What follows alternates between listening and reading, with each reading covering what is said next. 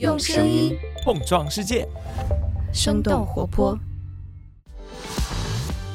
Hello，我是一凡，借用节目开头的时间为生动活泼新的招募信息吆喝两声。我们正在寻找商业播客的内容策划、节目监制，还有实习生。欢迎爱研究、写作和讨论的小伙伴加入我们。你可以在节目的文案部分，也就是 show notes 中找到投递简历的链接。好，那我们就赶紧进入今天的节目吧。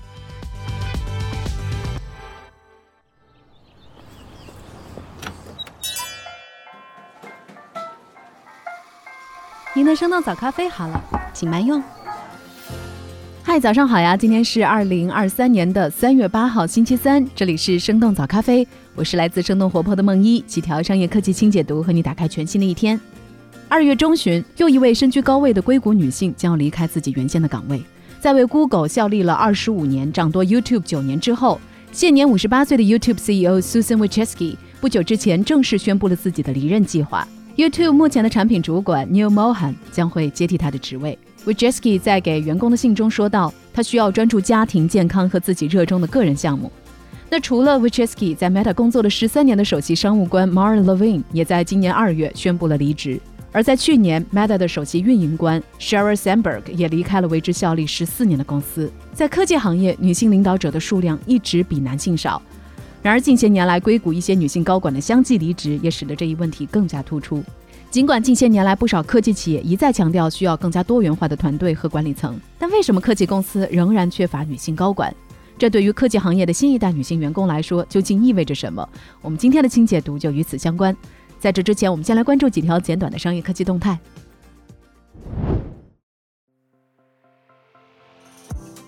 美团打车放弃自营，全面转向聚合模式。三月六号，美团创始人王兴发布内部信，宣布调整网约车业务，将其转入美团平台。之后会减少资源和人力的投入，而目前的团队一部分继续留在网约车，其余的将会分批次调配到其他的业务线。今年美团各项主营业务都面临着比较大的压力，非核心业务的主要基调是降本增效。去年美团打车亏损率在百分之十五，今年的目标则会降低在百分之八以内。根据晚点类 Post 的报道，今年一月初，美团打车已经和多家运力平台展开了更加深入的合作，包括城市拓展、运力补充、佣金政策等等。调整之后，美团打车收取的服务费与高德聚合打车持平。现在不同的几家网约车平台，滴滴从自营切入聚合模式，高德则从聚合切入自营。目前，美团打车是网约车市场为数不多的纯聚合平台，未来甚至不排除和高德、滴滴合作的可能性。旅游业迎来复苏周期，携程二二年扭亏为盈。三月七号，在线旅游平台携程发布二零二二年第四季度及全年财务报告。财报数据显示，去年携程的营业收入超过了二百亿元，净利润则达到了十四亿，和二一年相比实现了扭亏为盈。二零二二年第四季度，携程国内业绩受到了新冠疫情的不利影响，但是国际业务保持增长。四大主营业务当中，出境机票预订增长超过百分之二百，出境酒店增长了百分之一百四十。携程董事会主席梁建章表示，随着十二月中国大部分的旅游限制和隔离政策被取消，国际旅游市场继续保持强劲复苏态势，全球旅游业在二零二二年迎来了转折点。携程数据显示，近两周来，尽管出境航班量比二零一九年同期水平仍然不足两成，机票搜索的热度已经达到了二零一九年同期八成左右水平。同时，携程的数据显示，今年前两个月国内航空客运量也恢复到了二零一九年同期的百分之八十左右。酒店行业平均每间客房可预订收入在最近几周更是全面恢复，并且继续上升。拼多多跨境电商 Team 海外扩张加速，即将上线澳大利亚和新西兰站。根据界面新闻的报道，拼多多的跨境电商平台 Team 计划在三月十三号正式上线澳大利亚和新西兰站，这是 Temu 在进入北美地区之后再一次向全球市场进军的举动。三十六氪指出，作为国外电商市场的后来者，Temu 所面临的竞争和成本压力不小。早在上线第一个月，就在美国投入十亿营销费用，搞起了各种激励玩法，比如说一美分选一、美国版砍一刀的 Referral Bonus 等等。而主打低价的 Temu 正好迎合了去年受高通胀、物价上涨所困扰的美国人。浙商证券抽样调查结果显示，Temu 的单品价格比 Shein 还要低百分之三十以上，部分单品的价格仅仅是亚马逊的一半。不过，商家的积极性却并没有提高。在 Temu 平台上，商家角色仅仅止于供应商，没有定价权，甚至在春节期间遭受商品被平台普遍降价。相比在亚马逊等平台，卖家在 Temu 上投入的时间更长，但赚的钱却更少。软银旗下芯片设计公司 ARM 寻求美国上市，筹资至少八十亿美元。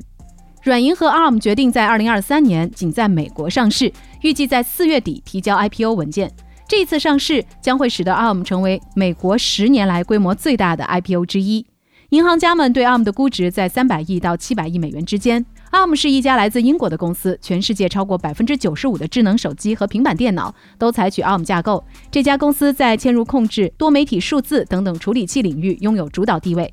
此前，英国政客一直在游说 ARM 在本国交易所上市。然而，软银创始人孙正义则多次表示。他的首要任务是让 ARM 在美国上市，因为 ARM 在美国拥有深厚的投资者基础和有吸引力的估值。经过英国的政治游说之后，他曾经考虑让 ARM 在伦敦进行二次上市。不过，去年换了三任首相的英国政府内部动荡阻碍了判断。像 ARM 一样的欧洲大型企业正在转向美国上市，这对于英国脱欧之后伦敦作为欧洲重要金融中心地位会是一个打击。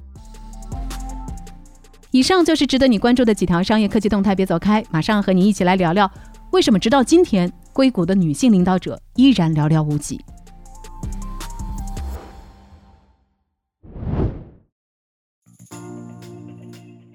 欢迎来到今天的精解读。不久前，YouTube 的 CEO Susan Wojcicki 宣布离职，引发热议。现年五十八岁的 Wojcicki 在 Google 工作了二十五年。事实上，Google 的创始人 Larry Page 和 Sergey Brin 在 Google 最初的办公室就是 Wojcicki 家的车库。可以说，自 Google 成立之初，Susan Wojcicki 就已经加入了这家公司。作为 Google 的第十六号员工，Wojcicki 在 Google 的早期推动了首页涂鸦 Google Doodles，并且共同创建了 Google 图片搜寻，还推出了开创性的广告产品之一 AdSense。二零零六年，Wojcicki 力推 Google 买下了 YouTube，并且在八年之后成为了 YouTube 的 CEO。她也由此成为了科技界最有影响力的女性之一。在他任职期间，YouTube 从十年前的十亿用户发展到今天，在全球拥有二十三亿用户，观众每天在这个平台上观看超过十亿小时的视频。他还监督了 YouTube 创作者计划的扩展。当然，YouTube 近些年也成为了 Google 最重要的收入增长来源之一。去年，YouTube 的广告销售额达到了二百九十二亿美元，占 Google 总收入的百分之十以上。随着 YouTube 在广告业务上大获成功，Susan 也被外界称为 The Money。在中文世界，这个称号更加的传神，她被称为“谷歌女财神”。纽约时报的分析认为，今天 Wojcicki 的离职不仅标志着 YouTube 及其母公司 Google 早期开创性日子的结束，也意味着一个时代的结束。近些年来，科技企业中选择离开管理岗位的女性，除了我们节目一开始所提到的 Meta 的 Sheryl Sandberg 和 Mara Levine，还有曾经领导惠普的 Mac Whitman、IBM 的罗瑞兰以及雅虎的 Marissa Mayer，这些高管的相继离任，使得女性缺席科技企业管理层的趋势更加显著。目前，美国五大科技公司 Google、苹果、Meta、亚马逊还有微软，都暂时没有了女性 CEO。尽管 Safra Catz 仍然是商业软件制造商 Oracle 的首席执行官，苏姿峰仍然在领导着 AMD，但一个不得不承认的现实是，硅谷失去了整整一代具有开拓性的女性高管，科技行业也已经失去了大量突破性别壁垒的女性领导者，几乎看不到显著的女性继任者，而这种性别差距也在从大公司扩大到小公司。硅谷银行一份关于初创企业领导层性别差距的最新报告显示，超过一半的美国初创公司都缺乏女性领导。麦肯锡二零二零年的一份报告指出，性别多元化在技术领域至关重要，因为它能够使得公司在创造产品的时候将每个人都考虑在内，而不仅仅是社会的某一部分人群。一个直观的例子就是。苹果早期发布他们的健康应用程序的时候，号称功能全面，几乎可以跟踪一个人所需要监测的所有健康指标，比如说体重、血液和心跳，但是却唯独不包括月经。这可是世界上百分之五十的人口都需要经历的基本身体机能。而苹果花费了一年的时间才纠正了这个错误。如果有更多的女性参与到这个产品的过程中，相信类似的问题或许就能够更少出现。这也让人不禁产生疑问。为什么一直宣称要创造包容文化的科技企业，直到今天仍然会缺乏女性管理者呢？原因之一根深蒂固的行业性别刻板印象。根据德勤最新的一项研究，去年全球大型科技公司的女性员工数量平均占比接近百分之三十三，这个数字比二零一九年略高了百分之二。但是，担任管理或技术职位的女性总体比例却同比下降了百分之八。尽管已经有无数的研究证明了女性在科技领域的才能和智慧丝毫不亚于男性，但是早期社会化和如今的流行文化仍然在影响着社会针对女性的偏见。长期以来，理性和感性的二分法普遍存在。并且依然影响了许多人认为女性不像男性那样更加适合从事科技工作，而这种长期以来的集体意识也导致男性和女性的自信程度存在着惊人的差距。一份来自惠普的内部报告发现，多数女性求职者只有在自身条件百分之百符合岗位需求的时候才会申请某份工作，而对于多数男性来说，只要符合百分之六十就会申请。此外，许多的女性会因为他们在工作中投入的精力大于对家庭的投入。而感到内疚，但是矛盾的是，科技领域的工作恰恰会要求员工投入更多的时间，这样的结果就会导致很多女性，特别是科技行业的女性工作者，非但难以打破所谓的玻璃天花板，而且往往还会在一个低于他们实际能力和资历的职位上停滞不前。原因之二，男性主导的工作场所中，女性要面对一场关于性欲的持久战。科技行业一直被认为是男性主导的领域。麦肯锡和倡导女性职业发展的非营利组织 LinkedIn 最新发布的报告《Women in the Workplace》显示，在强烈的男性主导环境中，女性需要更长的时间才能够习惯成为其中一部分。有百分之七十八从事科技行业的女性表示，自己必须比男性同事更加努力的工作，才能证明自己的价值。即使你是科技界的女高管，也会受到不公平的对待。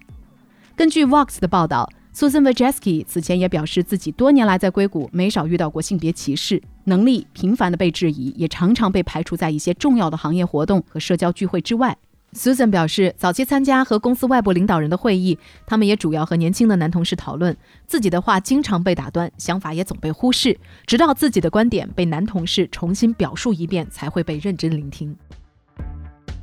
德勤的报告指出，科技领域的女性需要不断的克服被怀疑、被轻视，甚至完全被忽视，才能在工作中前进。这会引起女性的不适与倦怠，导致科技行业中的女性流失和薪酬的不平等。根据《卫报》的一项调查，百分之七十三的科技行业员工认为这一行业存在性别歧视。已经在科技行业工作的女性当中，有高达百分之五十六的人在工作了十到二十年之后离职，而这一比例在男性身上只有百分之十七。这就导致科技圈女性高层管理人员的缺失，从而进一步加剧了性别鸿沟。正如德勤报告当中的一位受访者所说的，女性在从事科技领域工作的时候，不应该需要被许可。原因之三，女性在科技领域缺乏榜样的激励。虽然科技行业已经出现了一些女性领导者，但是相对来说人数仍然非常有限，而且大多数都已经离职。因此，当行业内没有足够多的女性代表，也就无法产生相应的影响力。麦肯锡的分析指出，如果没有可以效仿的榜样，年轻女性就会相对缺乏更加明确的道路，让他们有信心进入行业当中，更加难以让他们有机会担任更高的职务。这可能会使得下一代女性领导者的过渡期变得更加艰难。如果有更多的女性在这些行业内工作，就可以树立榜样，使其他人打消对性别不平等的恐惧和担忧。但是，随着近几年越来越多的女性离开这个行业，在高层树立榜样就变得越来越困难。这也进一步加剧了男性主导的科技世界的形象，从而削弱更多年轻女性想要在这个行业发展的决心。原因之四，疫情扩大了不平等。麦肯锡的报告显示。疫情以来，美国企业的女性管理者正在以前所未有的速度离职。尽管远程和混合工作带来了灵活性，但同时也带来了新的挑战。在过去的一年里，科技行业的女性比他们的男性同事面临更多的倦怠。根据招聘平台 Indeed 的一份研究报告，接受调查的两千名科技行业的女性当中，有接近一半的人表示，她们不仅承担了比疫情前更多的工作，还需要在家庭当中承担更多的育儿责任。但是，将时间和精力花在不被认可的家庭事务上，可能会使女性领导者更难晋升。在疫情期间，科技行业女性失业的可能性几乎是男性的两倍。因此，与他们的男性同事相比，女性从业者不太会主动要求加薪或者是晋升。在工作地点、日程安排或者是工作时间的灵活性方面，女性也比他们的男同事要求的更少。正如研究所指出的那样，如果女性对要求加薪或者是晋升感到气馁，而他们的男性同事却乐于这样做的话，这就很可能会导致科技行业的性别差距进一步的扩大。彼得森国际经济研究所发现，缺乏女性管理者的公司通常盈利能力比较弱。当然，这不仅限于科技公司，所有类型的公司，如果女性高管的数量严重不足，那么企业在 ESG 指数，也就是环境、社会和企业治理方面的表现也会相应更低，而这也就会削弱企业应对各种风险的能力，尤其是在全球遭受了一个多世纪以来最严重的经济和健康危机的当下。那聊到这儿了，我们也很想在今年的三八国际妇女节问你一个问题：你是否有自己比较敬佩的女性榜样呢？她们的哪些特点或者是经历？曾经给过你激励或鼓舞呢？欢迎你在我们的评论区和我们一块儿来聊聊。好了，这就是我们今天的生动早咖啡。那我们在这个周五一早再见啦，拜拜。这就是今天为你准备的生动早咖啡，希望能给你带来一整天的能量。如果你喜欢我们的节目，欢迎你分享给更多的朋友，这会对我们非常有帮助。同时，你也可以在公众号和微博搜索“生动活泼”。声是声音的声，这样就可以了解更多与我们节目相关的信息啦。生动早咖啡，期待与你下次再见。